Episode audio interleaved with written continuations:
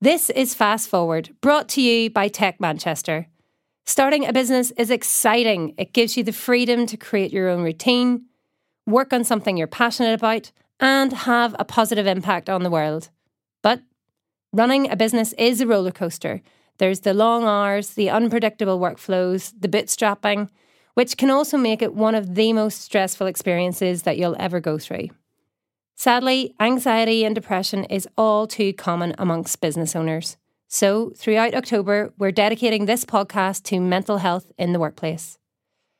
We're talking with founders who've experienced mental health issues and the so called burnout, as well as experts who'll give tips on how to maintain a good mental health and look after yourself during times of intense pressure. Standing in a tin shed, waiting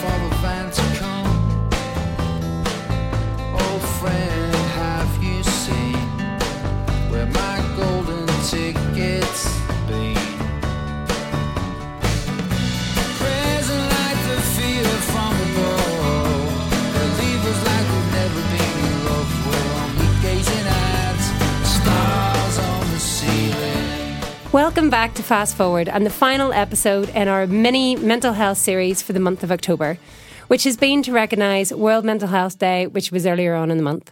If you want to catch up on the previous four episodes on mental health, please revisit the Fast Forward podcast on iTunes and SoundCloud.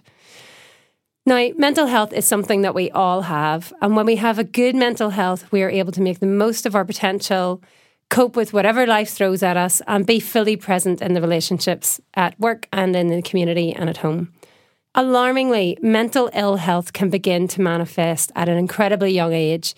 It affects one in eight children and young people, and half of all the mental health problems that are established happen before the age of 14. Team Mental Health was founded by two doctors who realised that the way we perceive and manage mental health can impact on the ability of a person to achieve their potential. They realised that for real differences to be made, it is vital that the front lines in our communities feel empowered and supported. And we have those two doctors here with us today.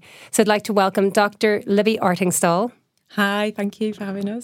and Dr. Sheila McDade. Hi, yeah.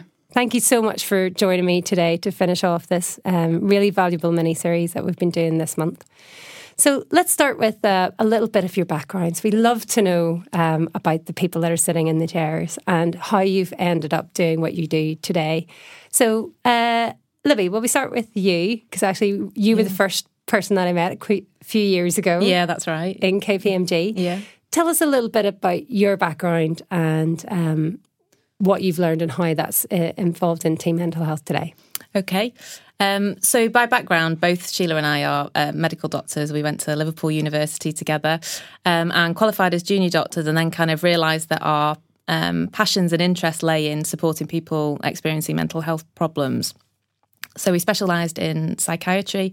I went down the route of forensic psychiatry, so I was working with mentally disordered offenders in um, prisons and secure hospitals.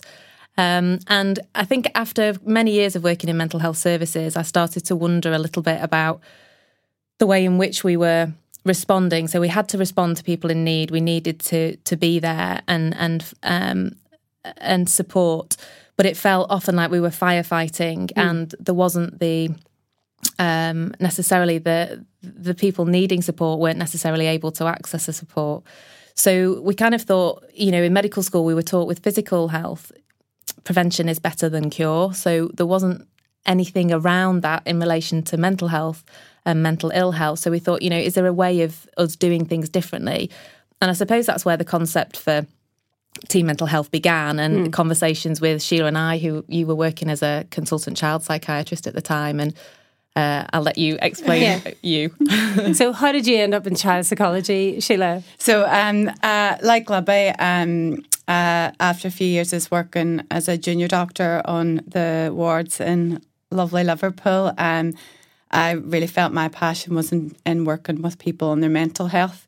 Um, I think that was one of the things that really led me to team mental health was this idea that very much when we were training at medical school and as junior doctors, when it came to physical health, we were taught to promote positive health and to educate people to prevent um, developing physical health illnesses. Whereas with mental health, it was very much about treating illness.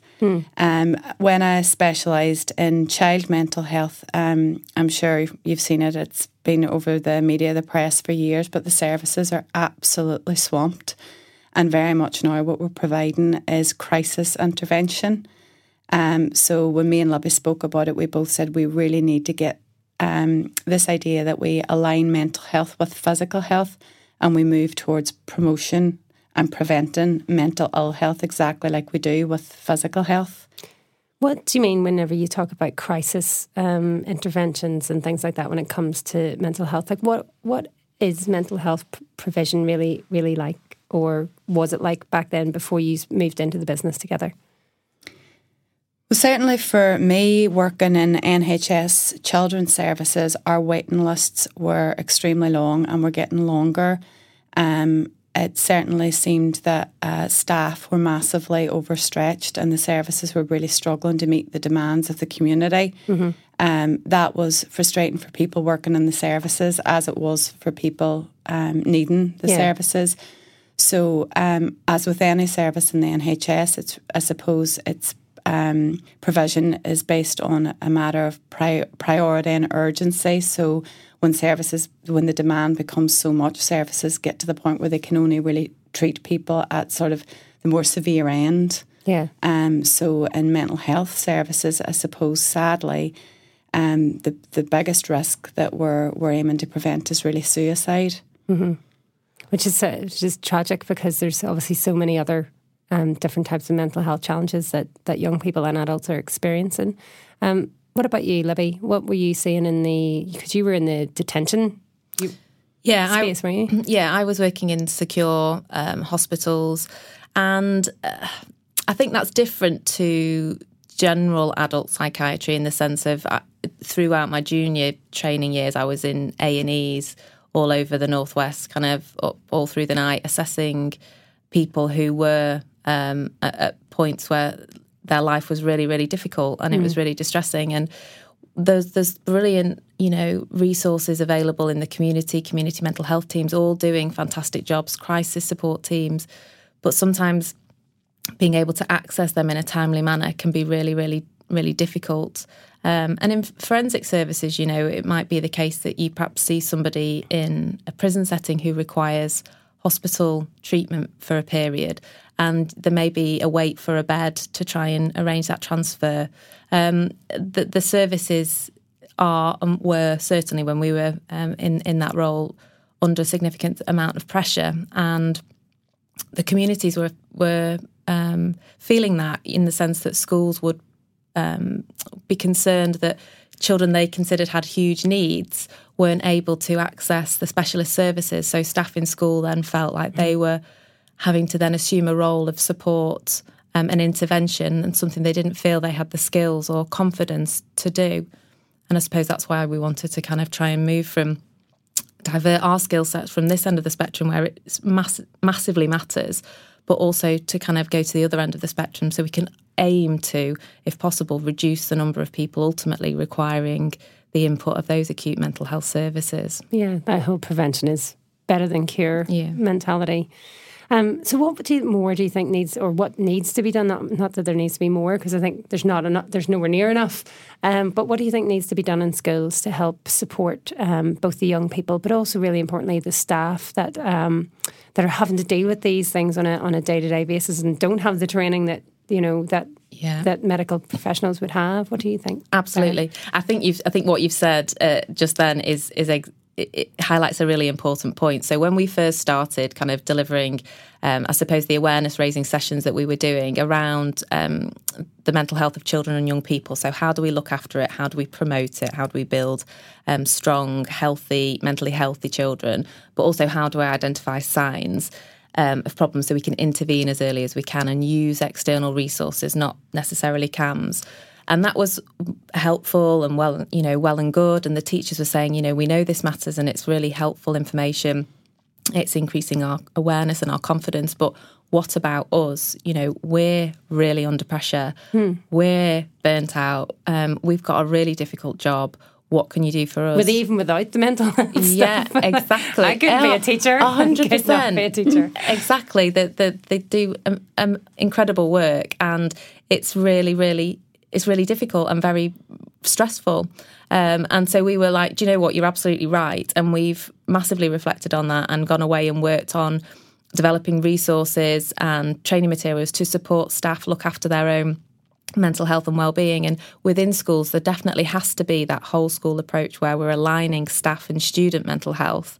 We're aligning physical and mental health because they're all part of the same thing. And if we can if we can work together and have that joined up approach i think there's the opportunity to make real differences is there. Yeah. Sheila, you know, we've talked about um, sort of mental health impacting before the age of 14, but what, what is the difference in like in the, in the child's progress if uh, a mental health problem can be identified early compared to it not being identified and being allowed to sort of fester and, and carry on?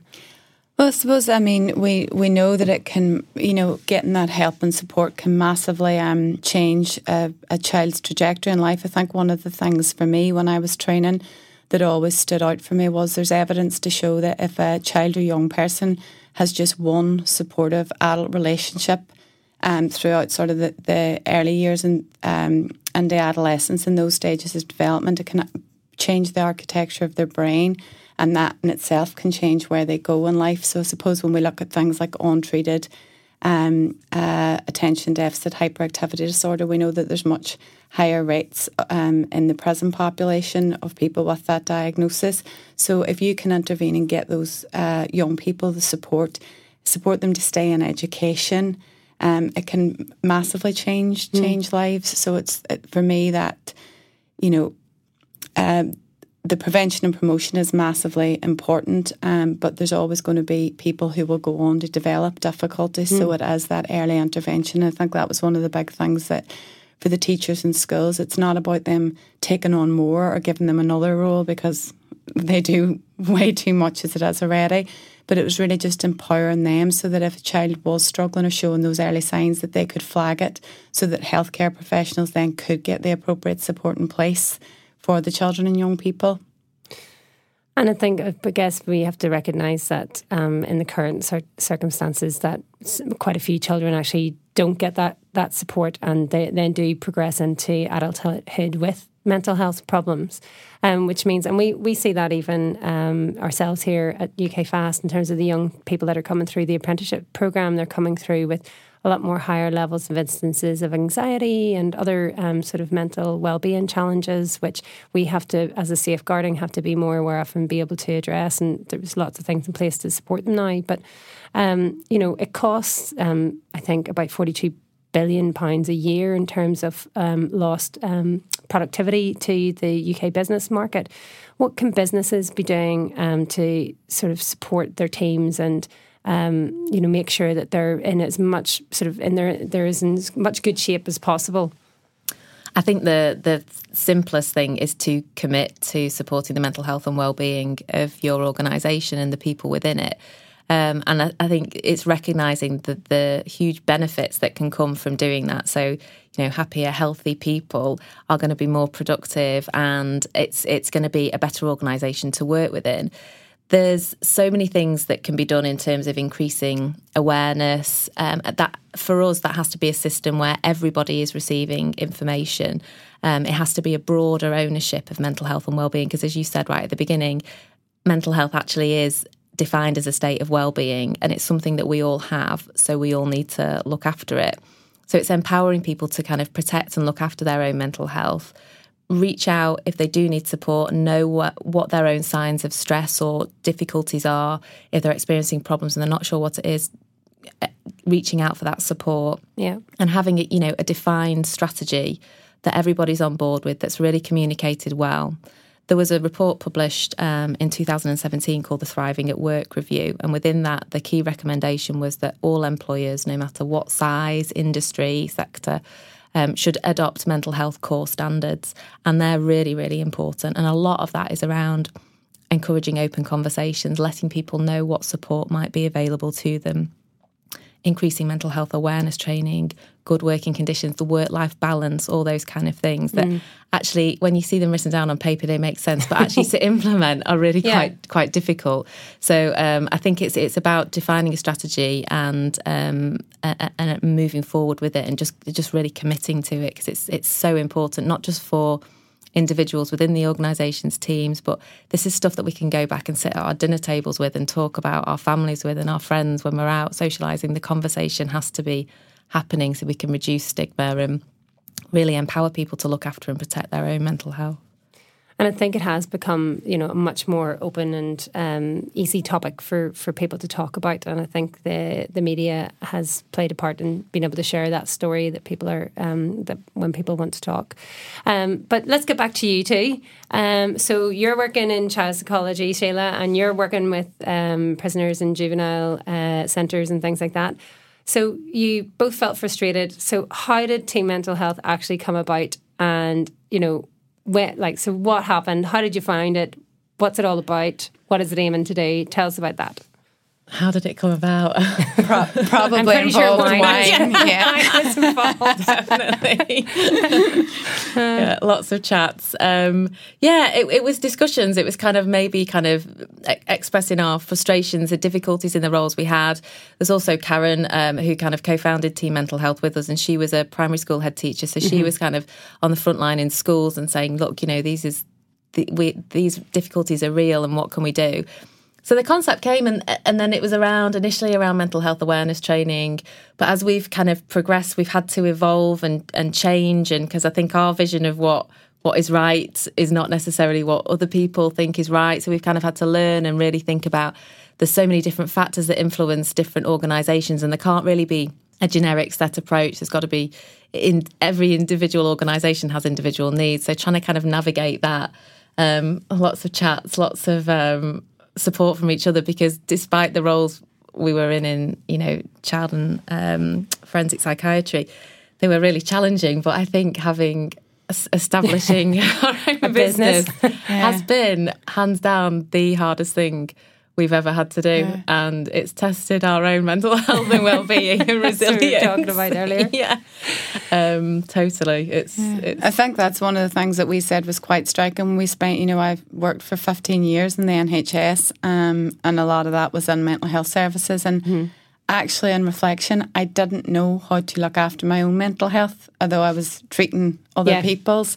And I think that's been a, a really good thing for us from the get go with team mental health. Is what one of the things we've been looking at into is how to uh, empower everyone in the workforce to look after their own mental health. So we've really embedded it as we've gone along because I think setting up a new company is massively stressful and you know going from a big organization to a small company just us two they're different stresses but the stress levels that you can you can Yeah. hit are the same so what's been nice about this is we've been able to take that learning through and really embed it in our work as we go forward so I think mm-hmm. had we not maybe been been educated as as we learnt to to do the research for team mental health, I think we'd potentially be on our knees by now. but thankfully, we've worked at you know really putting practicing what we preach Yeah. essentially, which has been really really helpful. So let's talk about that startup journey. And it is a roller coaster, and we've spoken to a couple of founders in this mini series about that and, and the impact that it has had on them and what they've learned as a result of it. So talk. Let's talk about some of your um, challenges that you've faced in the actual business side of it. Um, what for entrepreneurs who might be on that same journey, because this is um, a podcast dedicated to them. Um, what what are some of the challenges that you both have faced along the way, and how did you overcome them? Where do we start? There's been a few, hasn't there? Um, I think certainly for us, kind of having been, um, I suppose, treadmill's probably the wrong word, but from from so young, being committed to a medical career and just doing the same thing and learning and knowing one thing to then go into something and be meeting people from lots of different sectors and um, trying to work out what you need to do to to get into to, to a certain area, or what do you do to market, what do you do with your finances, what how do you talk about money? Because as doctors, we don't really talk about you need Yeah. to charge for things, and Yeah. that that's felt really um, difficult, and uh, uh, we've kind of struggled with those kind of conversations around that, and kind of exposing our vulnerabilities, like. Guys, we don't really know what we're, doing. Don't really know what we're doing. yeah, so so that's been hard. But but for example, you know, and, and having mentors has, has been really valuable for that purpose because actually it's been a voice of reason, a voice of strategy, a voice of okay, well, let's just have a look at things more clearly, and also a person to just you know who's not involved to just say, ah, this is really hard, and it's okay. I've been there, you know, and it, it, it does it. It helps you kind of keep going and. I think when you, we're driven by passion, aren't we? And it's like we just ma- you want it to make a difference, and when it doesn't kind of go in the way that you hope or anticipate, it kind of it really it hurts in a way because it's Yeah. kind of it, it gets your emotions because you just passionately believe. So we've kind of had to navigate that. We're, we're coming through it, aren't we? We We're keeping on, keeping on. Yeah. Um, but I think one of the things that me and Libby were very lucky with was we started this together.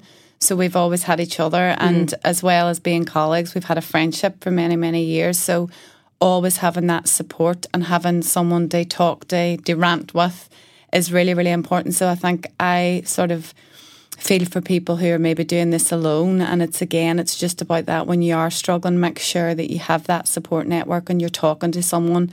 Um, it's and it's again, it's going back to that noticing yourself when those stress levels are getting to a point where you need to do something. Yeah. And that to me is a really, really important thing because when I look back over the last two years, if I hadn't had Libby with me by my side, you know, again, I don't know that I, I would have been able to keep the momentum Yeah. going. And I think it's been good because we've been quite good about calling each other out in that work life balance. Because again, when it's your everything and it's your passion, you. I I certainly found I was less boundaried about my time and sort of it, finishing in the evening can bleed into nighttime, day Yeah. two, three in the morning. And there was a period we were working like that because we so wanted to make it happen and make it fast. Yeah. And I think there's something really important about, you know, um, maintaining that work life balance and having a support net- network in the early stages. Yeah. And so, what about the high points then? Because with every low comes uh, comes a high. I'm sure there's been a few moments where you've just been like, "Yes, we hit that.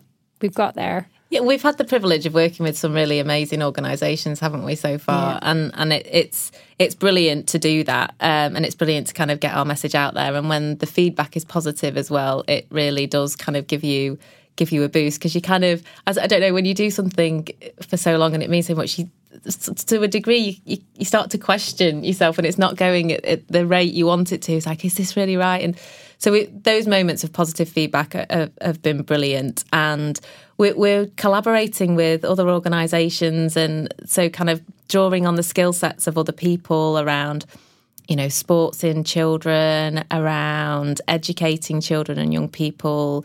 Teachers, we're working with an amazing um, charity um, who are focused on rugby and encouraging men and uh, women to talk about their mental health problems. So we've kind of had some great collaborative work, and that's really exciting. And that's kind of where we're where we're at at the moment. Yeah. So you can see that what you're doing is actually it's resonating with people, and that there's a, a there's a place for it, and that that people want to do more. Yeah, Yeah. absolutely, absolutely. So, what's in the future for Team Mental Health? What's uh, next on the horizon? We were chatting just briefly before the podcast about some stuff. Um, do we want to talk about that? Um, yeah, so we've got some really exciting things happening. We're in the process of trying to um, redesign and reconfigure our website so we can really be working towards um, whole organisation approaches for schools, for organisations. We've got a really helpful um, PDF and framework for really small businesses that just give you the kind of the key elements to help you be mentally healthy and have a strategy that works for really small um, organisations. Um, yeah, lots of collaborative work. Um, try, you know, maybe expanding out into. Yeah, we've got our, our first uh, client in the south of Ireland now, which is exciting as well because obviously uh, born in Dublin, grew up in the north, but, and getting getting giving it- giving back to the people of Ireland who have You're uh, raised exporting. me well. You're officially exporting. yeah, well, yeah, so lot, lots of exciting things. Keeping Yeah. keeping on. Luckily, you'll have your dual nationality, Sheila. to get over the Absolutely, border. I mean, that's amazing. It's so great to hear that um, that you're expanding and and the, that the Team Mental Health brand is is reaching uh, further further afield. So well done. um, we always like to finish on some helpful hip hints and tips, and I know that your website's full of them because I've done some of your um, your videos and audios, uh, Sheila. So you can certainly check those out on www teammentalhealth.co.uk. Perfect. um, but what can founders and business leaders um, do? Like, what could they do today to start? If they're not doing anything at the minute, what are maybe some of the things that they could start doing today to help building and to ensure a thriving workplace in the future? Um, I suppose from a workplace point of view, as Libby said, some you know the, the mental health core standards. They're it's a very very simple um, uh, framework that uh, can be quite easily implemented under a business. But even before that, I think it's about um, allowing mental health to be talked about in your organisation, promoting it as a mentally healthy workplace. Um, for me, it goes back to I think there's a lot of pressure on employers because they have legal obligations to protect employees, but give it back to your employees as well. Let them get educated about looking after their own mental health and well-being, and mm-hmm. share it as an organisation. Don't leave one or two people in your organisation responsible for mental health. First of all, it, it's too much to ask of any one person. So really embed that whole organisation approach and, and give everyone across the, the organisation responsibility. Yeah. We always like to finish the podcast with some tips and uh, guides for fellow entrepreneurs and, and business owners to help um, them progress their own businesses. So, what can uh, founders and business leaders do? What could be some of the things they could start doing today to help build and ensure a thriving workplace for them and their employees? I think the, the main thing for us is really to embed a meaningful mental health strategy. So something as simple as you know getting um, your workplace somewhere that mental health is safe to talk about, making a mentally healthy workplace. From an organisational level, if you're a you know a bigger organisation, as Libby mentioned earlier, the mental health core standards is a really nice place to start, um, and that encompasses that whole organisation approach. I think there's a lot of pressure at the moment on employers because they have legal duty, duties to look after their employees, but um, we believe give it back to the people and employees have to take responsibility for their own mental health too. Yeah. And across an organisation, I suppose for everyone, people often ask us, you know, what the magic answer is to positive mental health and well-being, and it's such a complex thing. There is no one magic answer, but I think um, the five ways to well-being are something that we really promote. Um, at an individual level, at an organisational level, and they are really to keep active. We know that physical activity is really, really good for us. Stay connected, so make sure that you have that work life balance and you're making time for your family, friends, colleagues. Being present, making time for things that you enjoy, being curious, being in the moment. Keep um, your brain active as well. So keep learning, try try out new things, try out new hobbies. And the last, which I think is my favourite, is um, kindness and gratitude. So we know that being kind to others makes them feel good, but being um, being kind to others makes you feel good as well. But something that we feel that people always forget is to uh, be kind to yourself too is really, really important. Yeah. And I think it's that whole thing about saying thank you. Um, you know, in our previous roles, I don't think there were many times when people said thank you, and I think it would have made it, things feel easier, um, and and you feel better about yourself if people if you feel appreciated. So, um, saying thanks and keeping a gratitude diary. So on some days it's can be really challenging, and uh, we- try most days, not brilliant at it, but to kind of write right, let's find three good things about our day. There has to be some positives, you know, really small, uh, whatever they are, um, but try and find them and go home with kind of a, a positive frame on the day because it, it really does make a difference and can kind of stop those negative thoughts creeping in and, and consuming. I really appreciate um, you both coming in and taking time out of your busy day to share your expertise to help others. I'm really grateful for that. And hopefully that will help some people out there um, get a better night's sleep. Oh, Thank thank, you. you. so Thank much for you. having us. Really appreciate it. If you feel that you may be struggling to cope or would like some advice on how to improve your mental health, there are links to a variety of support groups in our show notes. Please check them out on SoundCloud or iTunes.